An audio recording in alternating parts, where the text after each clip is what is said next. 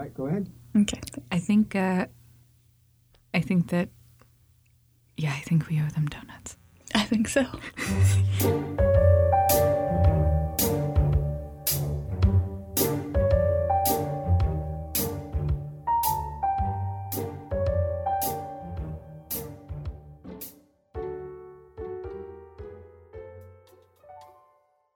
Hi, welcome to the Talking Threads. um, this is a podcast on costume design, and it's costume design analysis for everything from film to television, international productions as well, and foreign language productions, and also animation and gaming.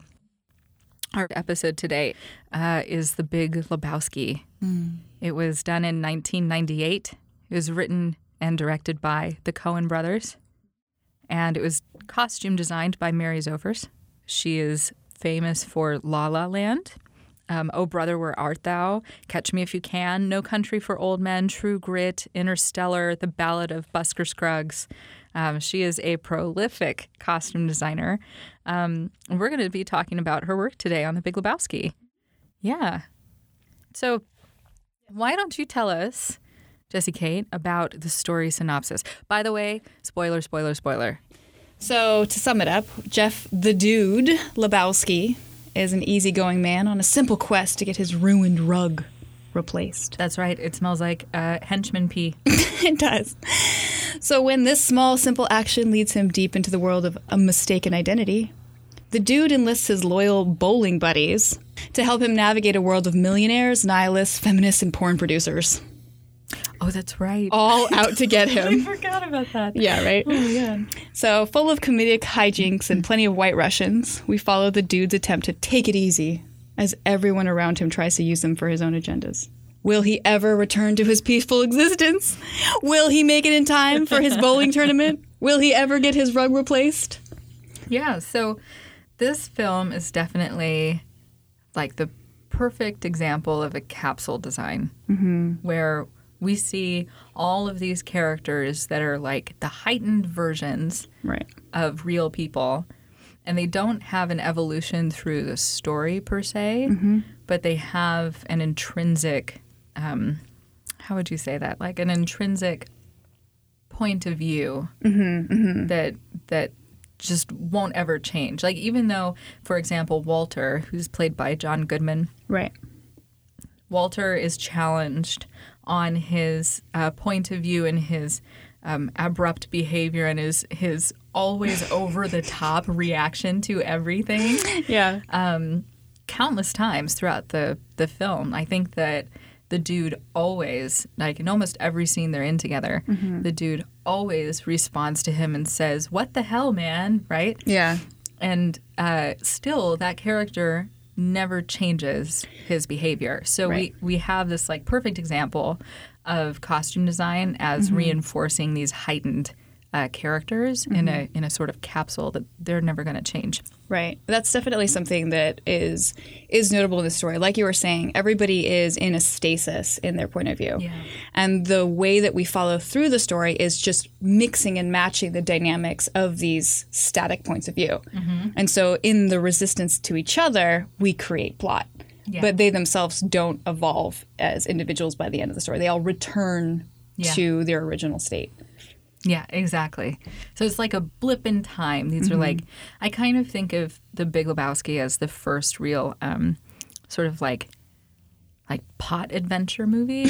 you know what I mean? But it's not it's not really based on that, but it has that feeling that we start to really see in the in the 2000s where we get all of these um, all of these movies about characters that don't necessarily change but are put into these extraordinary circumstances mm-hmm. because of their recreation. Mm-hmm. So, like the Hangover movies, for example, Right. I would say that The Big Lebowski had a lot to do with the popularity of movies like that. So, what were you, because you hadn't seen it before we were talking about it right now, right? No, I saw it with Tong a little bit earlier, my husband. Mm-hmm. I I really liked it. I was really entertained by it, and I think a big reason was because um, I I like when stories highlight a character who is passive in an interesting way. It's so hard to find stories where that character is really um, interesting enough to follow when they themselves are their intention is to resist action. And so to put this character through the ringer essentially and kind of force them into uh, coming to the surface, having a little bit more of a voice, and then pulling back into their passivity. I was just really happy. I was happy to see a film that actually just highlighted that type of character. So to me, one of the things that stood out uh, the most, probably similar in this kind of concept of like the pop movie, right? You're saying, um, is a feature of this type of passivity um, in psychology is like self narcotization. When you your actions and everything you do is to to calm yourself from conflict, mm. to separate yourself from tension. Yeah. Right. Take it easy, like just chill out. All of those actions aren't out of a complete apathy. It's this, this, this desire to don't let's not bring it up. I don't I don't want to deal with the emotions. I'd rather kind of just repress them back. Sure. Um, and so I saw him as a more complex character than I think you might if you were just looking at it on the surface. Oh, he's just this passive, laid back, chill guy. But I'm looking at it and saying, well, psychologically, that's somebody who's feels lost. Yeah. And has kind of lost themselves. And so, in order to not have anybody bring that up, in order to camouflage themselves into the environment, mm-hmm. they detach through drinking and smoking sure. or, or clothing that is really not engaged. Yeah. And so that's sure. kind of the, the most notable stuff that I noticed.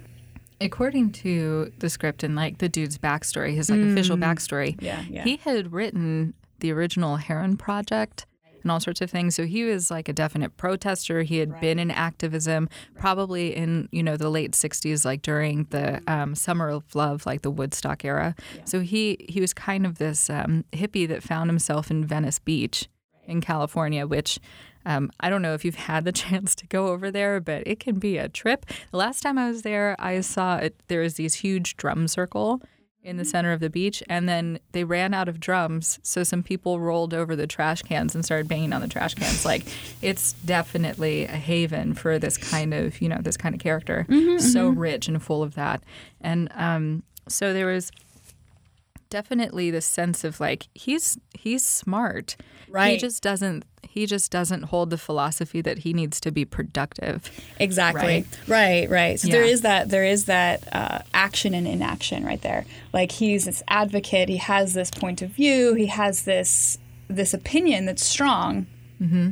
But so does everybody else, and equally, you see a lot of inaction in their in Yeah. their follow through. So actually if you look at it, if you look at like their actions throughout the film, particularly he and Walter, where Walter just takes everything to such an extreme, right? He he has specific rules, and he specifically says in um, the famous "You're entering a world of pain" scene, he says, "Why don't people just follow the rules?" And uh, you can see him following the rules of his own sort of conspiratorial logic throughout the film. It's just it's so fucking great. He so he um uh he yells about that and then you see that every time he gets involved in the situation that the dude is in, that he takes it to such an extreme that the logic um, kind of fails him. And what the dude is going to do in all of these circumstances probably would have led to the outcome that he wanted, which was to get $20,000 and to get that rug. right, Right? right. so everything would have worked out for him if he just actually delivered the money, if it mm-hmm. hadn't been thrown out the window with what was it? His like dirty socks and It's his underwear. or dirty underwear. yes, Walter's dirty underwear out of the car. Um, so all of those things would have actually worked out for the mm-hmm. dude mm-hmm. if Walter hadn't taken them to the extreme, or at least I think that that's part of the absurdity of the film and part of the um, part of the uh, enjoyment of it. You know, the dude is going to do what he's asked to do so he can get the things that he wants, and then Walter takes them to somewhere where they don't need to be. Yeah. And so I, I think that that is a huge part of the film as well. Right. You see. I think you see some allusions to that in in this in these trips that he has, whether it's because he's blacking out or he's drugged, right? Um, and he's consistently the bowling ball. Yeah. He has action, but he's being moved by something. Oh, fascinating. I didn't even catch the idea that the dude was the bowling ball. Right. I was too I was too involved, I have to say, in uh, Julianne Moore wearing the Valkyrie outfit with Yes, the a bowling ball too, boobs. yeah. Oh my god. Like that thing just is perfection. Um It's pretty. It's pretty good. yeah, so speaking of uh, these kinds of like iconic looks and stuff. Mm-hmm. What are some iconic looks for you? Like, what did you pull out? The opening scene is obviously the most kind of impactful. We're really setting the tone for a character. This is the case for most films. Our first impression is a is a big deal, right? And we have this man walking into a grocery store in his pajamas, you know, like some plaid boxers, this drab shirt, a, a robe. Mm-hmm. It all looks like it's from the thrift store. It's been the same one he's had forever. It doesn't really look new or maintained. It's just like he he slept, he woke up, he slept, he woke up, and he hasn't changed. That's the kind Yeah. of vibe you get from this, right? He also has this pair of jelly shoes mm-hmm. that are just meaningless and inappropriate for pretty much any social circumstance I can think of. Like, like any person who isn't a teenage girl. Right? It's just why, yeah. It, it isn't. It isn't a grown man's outfit, right? Yeah. Um, his hair is just, is just generally uh, thoughtless. It's you know his beard's there because he probably didn't shave. It doesn't necessarily feel like it's a statement to me as much as it just feels like it grew out and he didn't stop it. Yeah. Same with his hair, right? Right. This is actually really interesting because um, Mary Zophres has talked about this choice because I listed the robe ensemble that wears to Ralph's, which is the grocery store out here. Um, I listed that as being one of his iconic looks as well, and so it's um, uh, I, first off, I think one of the the real great things about it is he wears his sunglasses, and when he's sitting on the toilet after being what are, what is it called when you get like a whirly? Is that what it's called? A whirly when your head is dunked in the toilet. Oh, like a swirl. swirly. It's a swirly. So when I'm he glad gets that I don't know swirly, because it's not like a personal experience. exactly. So when he gets the swirly and Mm-hmm. he comes back up and he sits on the toilet and he puts his sunglasses on, I'm like, Yes. oh my god. But so Yes. essentially, Mary Zophres said that the the important things about what the dude is wearing is that he's he's never separated his laundry, right? So all of the color is kind of muddled together. Right. They all You know, just tint slightly Yeah, towards each other. everything right? tints a little bit towards itself. So you get this like very faded palette.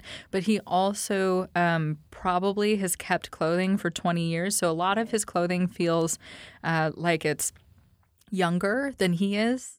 And for example, his shorts that you mentioned, those are actually shorts from the 60s. Oh, so it's as yeah, if he's yeah. kept them for that long, you know, Yeah. 20 years or whatever it is.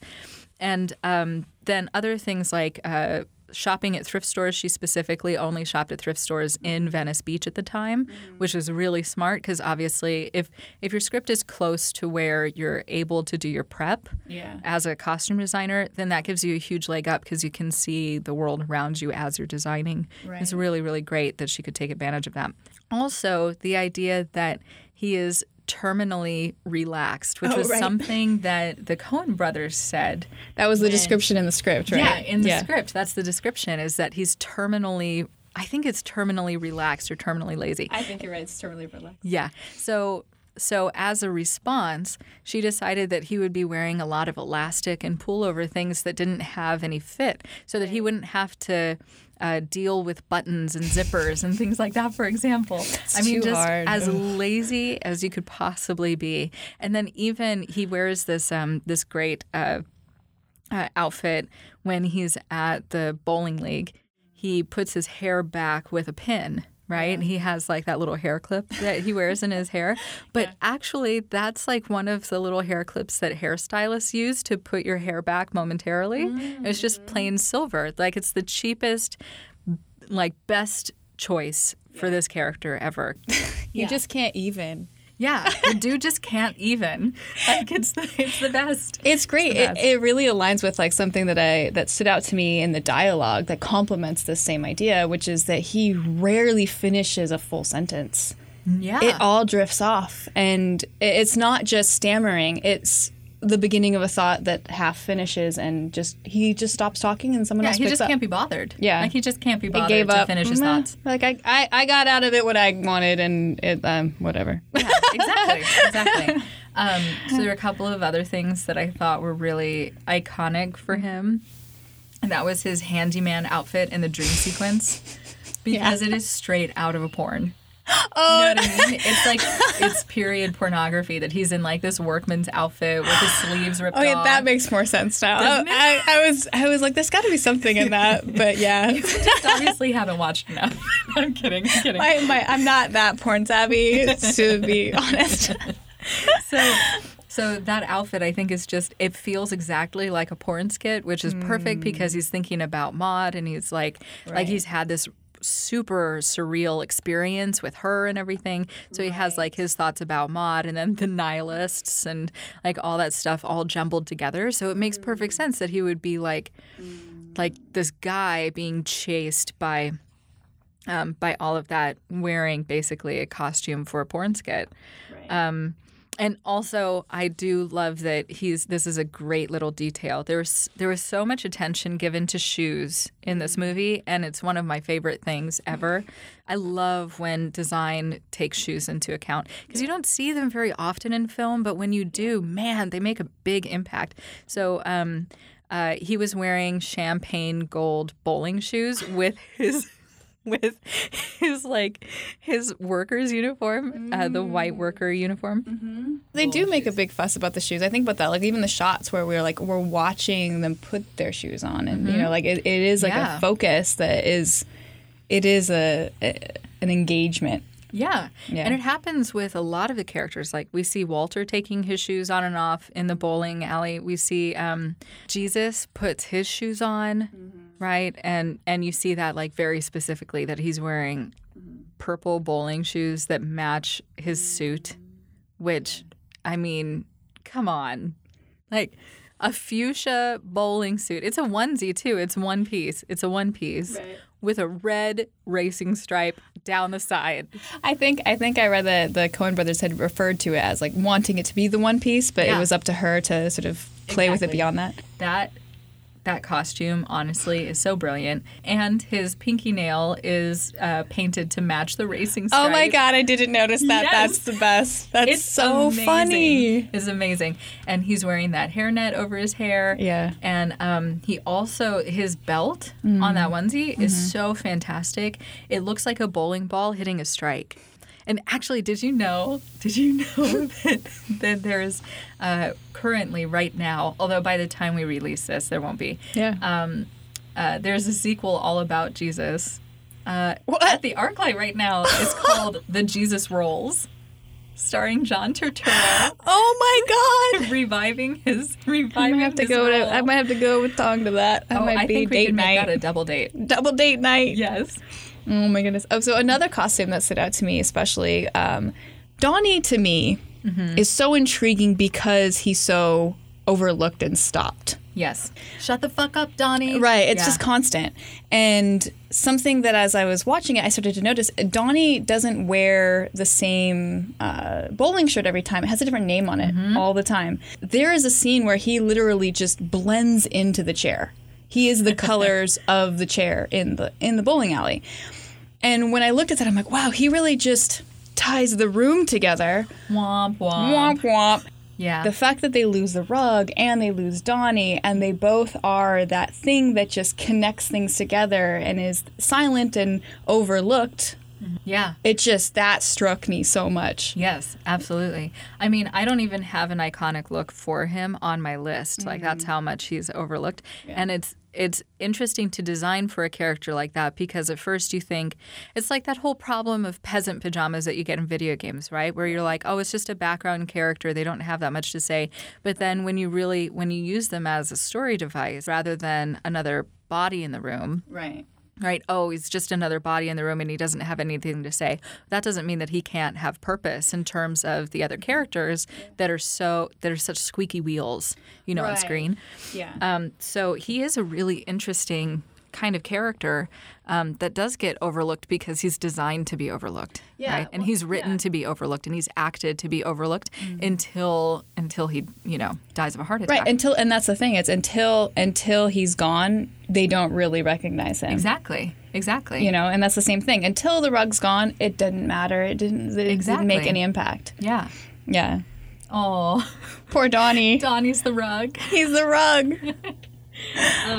So Walter uh, wore um, basically the same thing every single time we see him, just versions of the same. And he was Yeah. a Vietnam vet. Right. And I really want to talk about the psychology of him because he is just entirely the, the whole most film. ama- he wore a just so fishing vest, a polo, some short, some sort of short sleeve shirt that had a collar. Like he never wore t-shirts under it, I don't think, but it was always something with a collar, like a polo shirt or a button-down shirt, and then uh, a pair of you know like cargo shorts um, with tall black socks, and then his bowling shoes.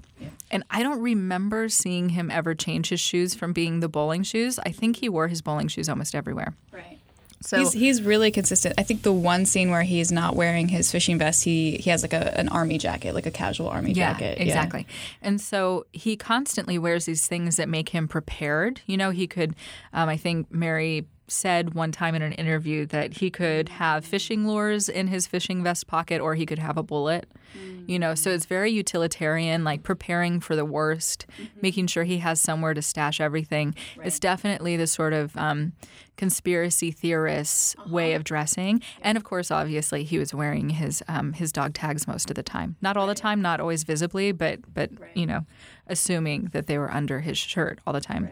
And the only time we see him dress differently than this sort of um, uh, this equation, this this formula, was when he went to go see the theater production, and uh, when he went to interview the boy about his homework. so, Right. so he wore this suit. And he does. He, on. yeah, complete right? complete suit. Yeah, brown suit with a button-up white shirt, you know, Yeah. a dress shirt, and that like kind of mustardy tie, and um, and he really went like full ham on it. And I realized, you know, after watching it the second time for for this um, for the podcast, I realized that the reason he did that is that everything in Walter's mind is the most extreme version, right? Right. So right. the interaction with Annihilus was a war. It was a battle zone Uh-huh. for him. Yeah, yeah. And um, dropping off the money was the most extreme version of like a heist or kidnap movie that he'd ever seen. And talking to the kid about his homework was a really intense interrogation. And and like the the um, league bowling was life or death for him. And even his his ex-wife's Pomeranian, it wasn't Right. even a Pomeranian. It was just a little scrappy mutt. And he Right. kept saying the dog has papers and like Yeah. all this stuff. So everything that he wears is to be the most extreme version of himself. Right. And he he doesn't seem able to live or be comfortable as anything moderate. Like everything Right. has to be the extreme for him. Right. He is also. I mean, in that in that uh, in that extreme, he's also taking comfort in this reliance on what's familiar. Right. I I remember being a vet. That's where I stabilized. That's where rules made sense. Like it was crazy, and that's why it was wrong. This is right. This is wrong. He wears this fishing vest that looks. You you feel military from him, even though it's a fishing vest. It's not just preparedness. It's got that vibe in the shapes. Right. And and you also get this call back to his ex-wife you know he's talking about how he can't go out on you know sunday and i can't go out because of this. And they and then you realize oh he's not even married to her. He's been he's been divorced for years but he still follows her religious practice because that's that's the rules that he's doing and that stabilizes him and, and it makes him feel comforted to be in the past. Exactly. And he also, you know, he wears other things that give him this sort of thing. Like he constantly has on a digital watch, you know, wristwatch, and um, uh, his gold aviators. um, So he has like all these little things that regulate his his time and his schedule. And then also, um, you know, the aviators are obviously uh, harkening back to the war. And but this also makes me really call into question what his involvement as uh, as a soldier was. like what he actually yeah, because he talks about losing his comrades all the time and all these other things, but he his response, like his reaction to that kind of conversation. Um, is so blown out of proportion that it doesn't feel realistic at all. it feels So- a projection to some degree exactly. right yeah So so it feels like he's um, he's recalling his time in the war the same way that he kind of reacts to everything that happens to him now, right? That's so interesting. That's So a good in- point, right? Yeah, yeah. So he must have, like in my mind, he either had, you know, a desk job or maybe he was in Vietnam, but only for like two days and never saw any action. And, you know, like it feels like that, like it's just a part of who he is to blow everything out of proportion. Because when he went, he thought he would be a war hero and he'd have all of these traumatic stories. And then Right. his, his expected, his, ex, his, um, um, his expectations fell flat mm. with the actual experience and it just it made him more and more extreme as time went on. We're learning about the character through the course of this plot and then saying, okay, well, their past should be, we should be looking at their past with that context as well and saying if they overreact in this Yeah. way now, than they may be overreacting it before. And then uh, you look at that with the dude as well. It's not like he went from, oh, he was this activist who was a gung ho everything to nothing. The fact that he even points out that he was one of the original authors yeah but not the version that came out, Mm-hmm. meant that he wasn't active enough to have fought for whatever his version of it was Yeah. to the end of that state. He half participated. yeah or perhaps whatever the event was that stopped him from being one of the authors for the version that came out perhaps whatever that is uh, solidified his current Right. It set him on this trajectory. Yeah. So yeah, there's some really interesting things there, and the the costumes for especially these three characters, Donnie, the dude, and Walter, they all really um, support these kinds of questions. Like when audiences ask themselves those questions, and like like we said at the beginning, it's not a heavy film at all. It's definitely like a very low stakes, made into high stakes sort of adventure movie where just the most absurd things that are possible happen. You know, Happy Gilmore, Hangover. It's like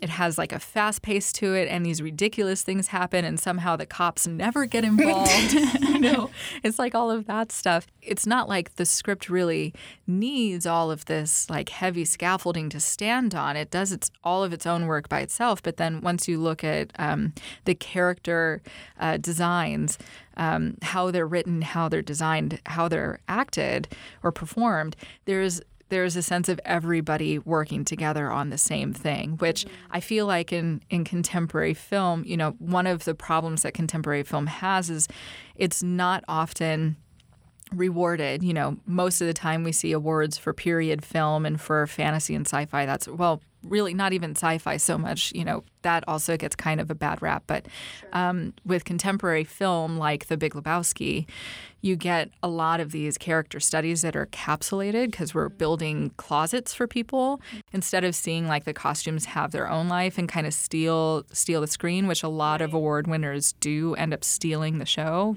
in terms of costumes. This one is just this really great, um, this really great moment of all of those things combined working perfectly together to support an absurd story. Right.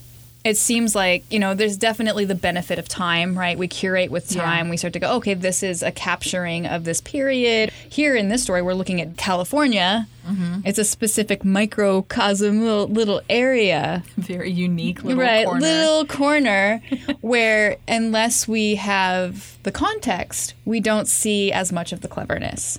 To me, growing up in California and frequenting thrift stores definitely gives me like a vibe for like, okay, yeah, that's thrift store fare. Like Yeah, I recognize yeah. that, right? Even if it isn't being growing up, uh, even if it's not growing up in Venice, Mm-hmm. for example.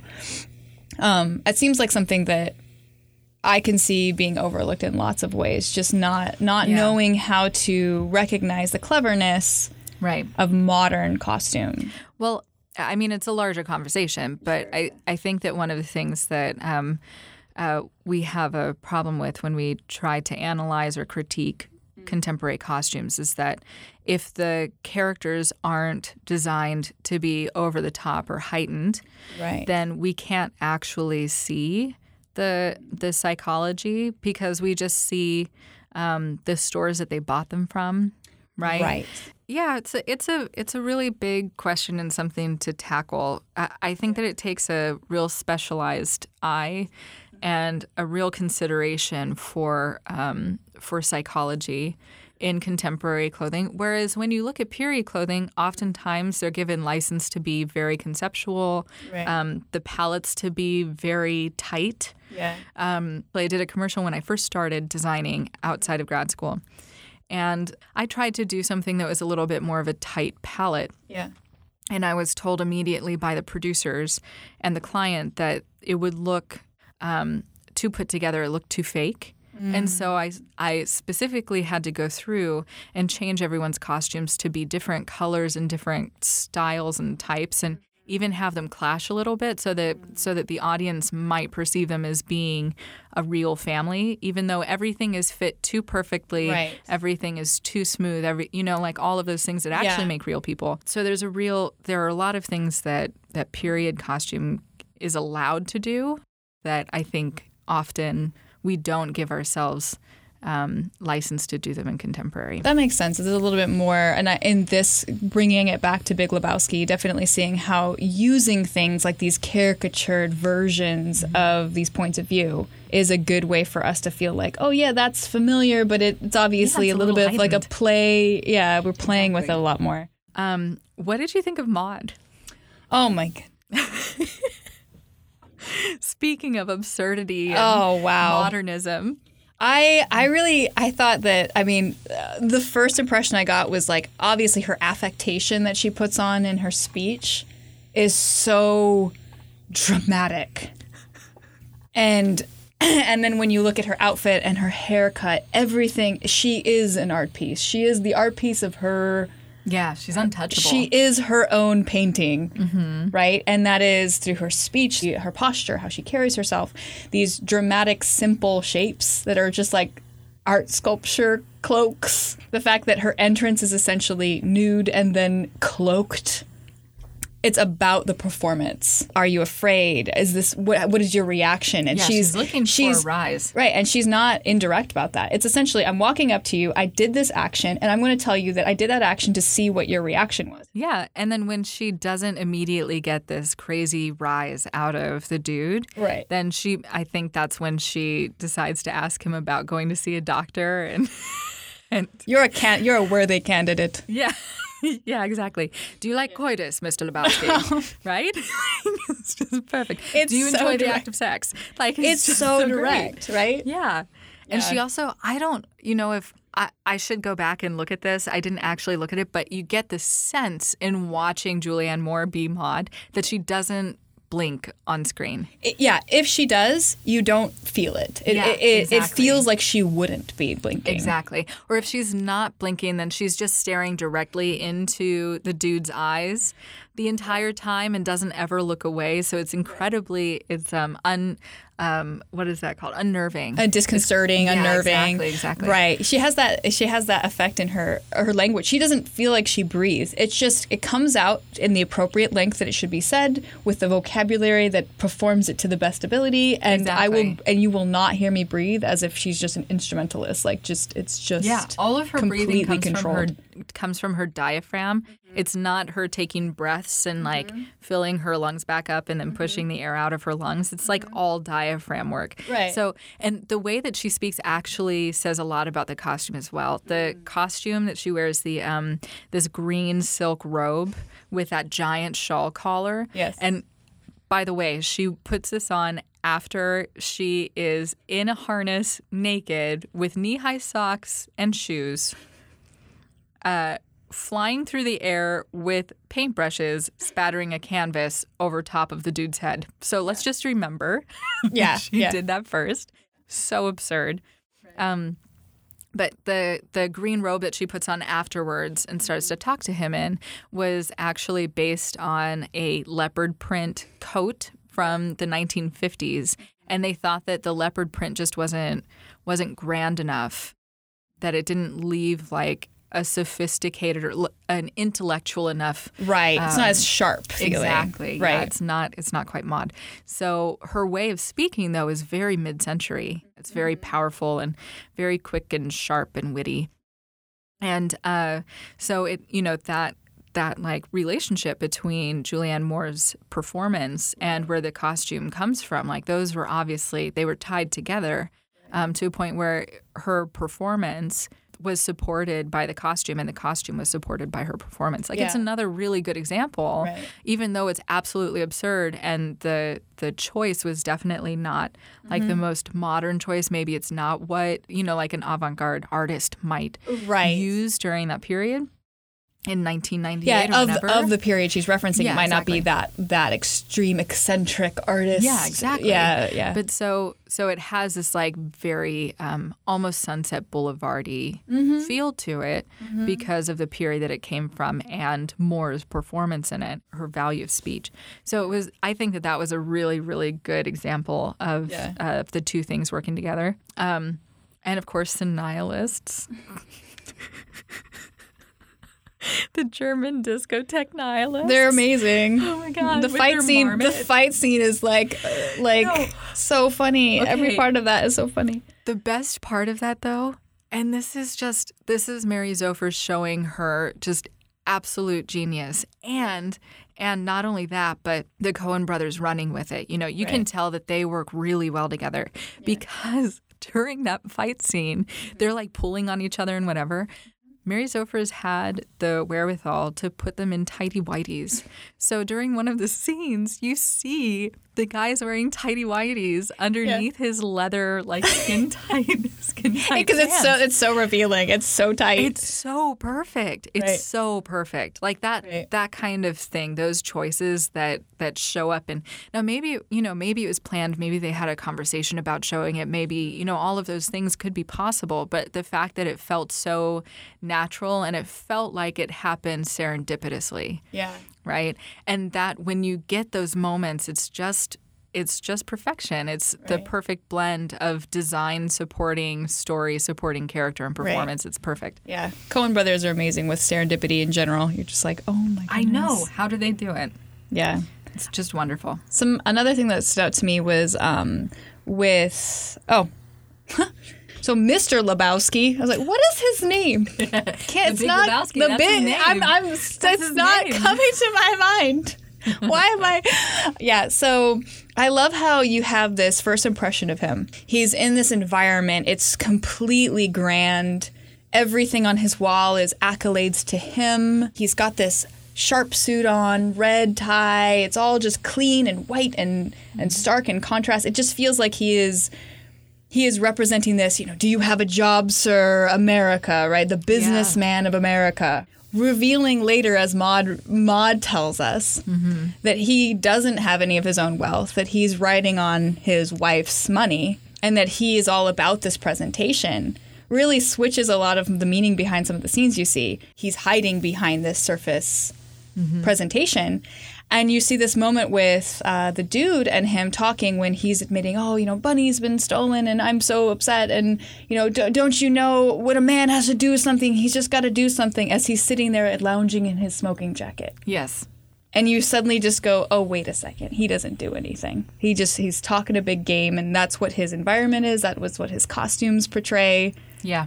and and the dude realizes it later and and reflecting that oh wait he never actually did anything but yell at me there was really nothing to be afraid of that nothing was going to happen No, it was all a show. Like, think about the the um, scene where he was sequestered after Bunny had been taken, and he's sitting in his wheelchair, and he has the blanket over him, and he's listening. He's listening to this really dramatic music, Right. and um, staring at like a giant roaring fire. right right Right. So I have to I have to mention that the T-shirt Yeah. that um, that the dude wore is it's a Japanese T-shirt. oh the japanese like baseball shirt yeah yeah, yeah. So it's a famous Japanese baseball player named Kaoru Betto. And the shirt says, when you translate it, it says strongly influential. and that just cracks me up so much, mm-hmm. so much that actually, when you think about it, like the dude is strongly influential because he mm-hmm. he has this sort of like passive mm. way of you know walking through the story and triggering events like he actually steals the guy's rug um he uh, but you know obviously it's because walter tells him to Yeah, he's passive aggressive in he's his passive aggressive yeah yeah, yeah. but uh the dude is the one that Right. that is influential in in setting things He's in motion he's being rolled along, but he is the ball. Like Yeah, he exactly. he is the one that directly creates all the consequence. Yeah. exactly yeah. Um, but I love that Kaoru Betto shirt. it really cracks me up. As soon as I saw it, I was like, "Wait, what is that?" You know oh what? It's gosh. it's interesting because like I, I like I was going to look that up and I had, it slipped my mind because Yeah. I was so curious. It was such a, a, a standout in his wardrobe, but it's also in a moment where you actually feel like he's becoming a lot more intentional and action. He's Yeah. driving more of his own action, not just being pushed along Yeah. by Walter. He- He is really making decisions at that point. And so to me, just having the baseball shirt, I'm like, I wonder if that has something to do with taking yeah. more action. But the fact that that means strongly influential is Isn't it great? it's delightful. as soon as I saw it, I was like, oh, it's perfection.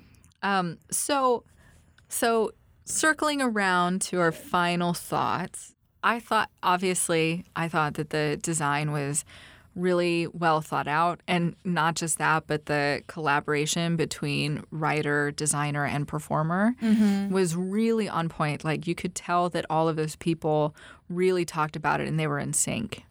And maybe like those conversations don't have to be big or long, but you know, if you if you tell you know someone what your t-shirt translates to and you know all of that stuff. Like i know jeff bridges famously he really finds his character in the fitting room. And so you can you can sort of um, uh, really influence and become a part of this performance when you take the time to collaborate with those people as a designer and when they give you the res- the respect that you deserve and also collaborate with you. Um, it just it creates this perfect storm. And i think that Yeah. this is that example. Um, but i i was a little saddened by the fact that when Walter and the dude were in um, in a scene together, when they were standing next to each other in the frame, sometimes their palette was exactly the same. You know, their the fishing vest and either the hoodie or the cable knit sweater, that sort of thing from the dude, they mm-hmm. read on the screen mm-hmm. as being almost exactly the same color tan or putty mm-hmm. most of the time. And I thought that I was kind of saddened by that because on their own they stand so well, but in those moments when we get the two of them looking Sure. at the havoc that Walter has just unleashed upon the world, having both of them be in in this similar tone was a little bit sad. Yeah. But other than that one that one critique, I think that the film is a really incredible example mm. of costume design in the contemporary world and for contemporary characters. Yeah, I think like I noticed I I noticed a lot about the color. I like a lot about how they used the color story. Like I was mentioning to you about the dynamics between them as colors, dynamics between them as these caricatures is where I see the plot evolving out of. Um, one thing I actually noticed, and maybe maybe I saw it differently. I don't was the was the moment when you when they're together and they're sort of cohesive in their palette. Is that after? Is that the fight at the bowling alley? When is that moment? Do you recall? Um, it happened twice. They had just gotten into a bunch of trouble. Okay. Of course. I actually took it a little differently, and maybe it was just my interpretation of it. Mm-hmm. But I saw it as a shifting from Walter dominating to the dude dominating. Mm. And so, in a very subtle way, you start off with with Walter wearing a little bit more dynamic colors, more maroons, more high contrast with his vest, and so that high contrast feels like it's more, you know, the rules and this dynamic. And he's a strong-minded character. He's driving the dude to go get his rug. He's driving the action Yeah. right? And the dude is very, very muted, very analogous.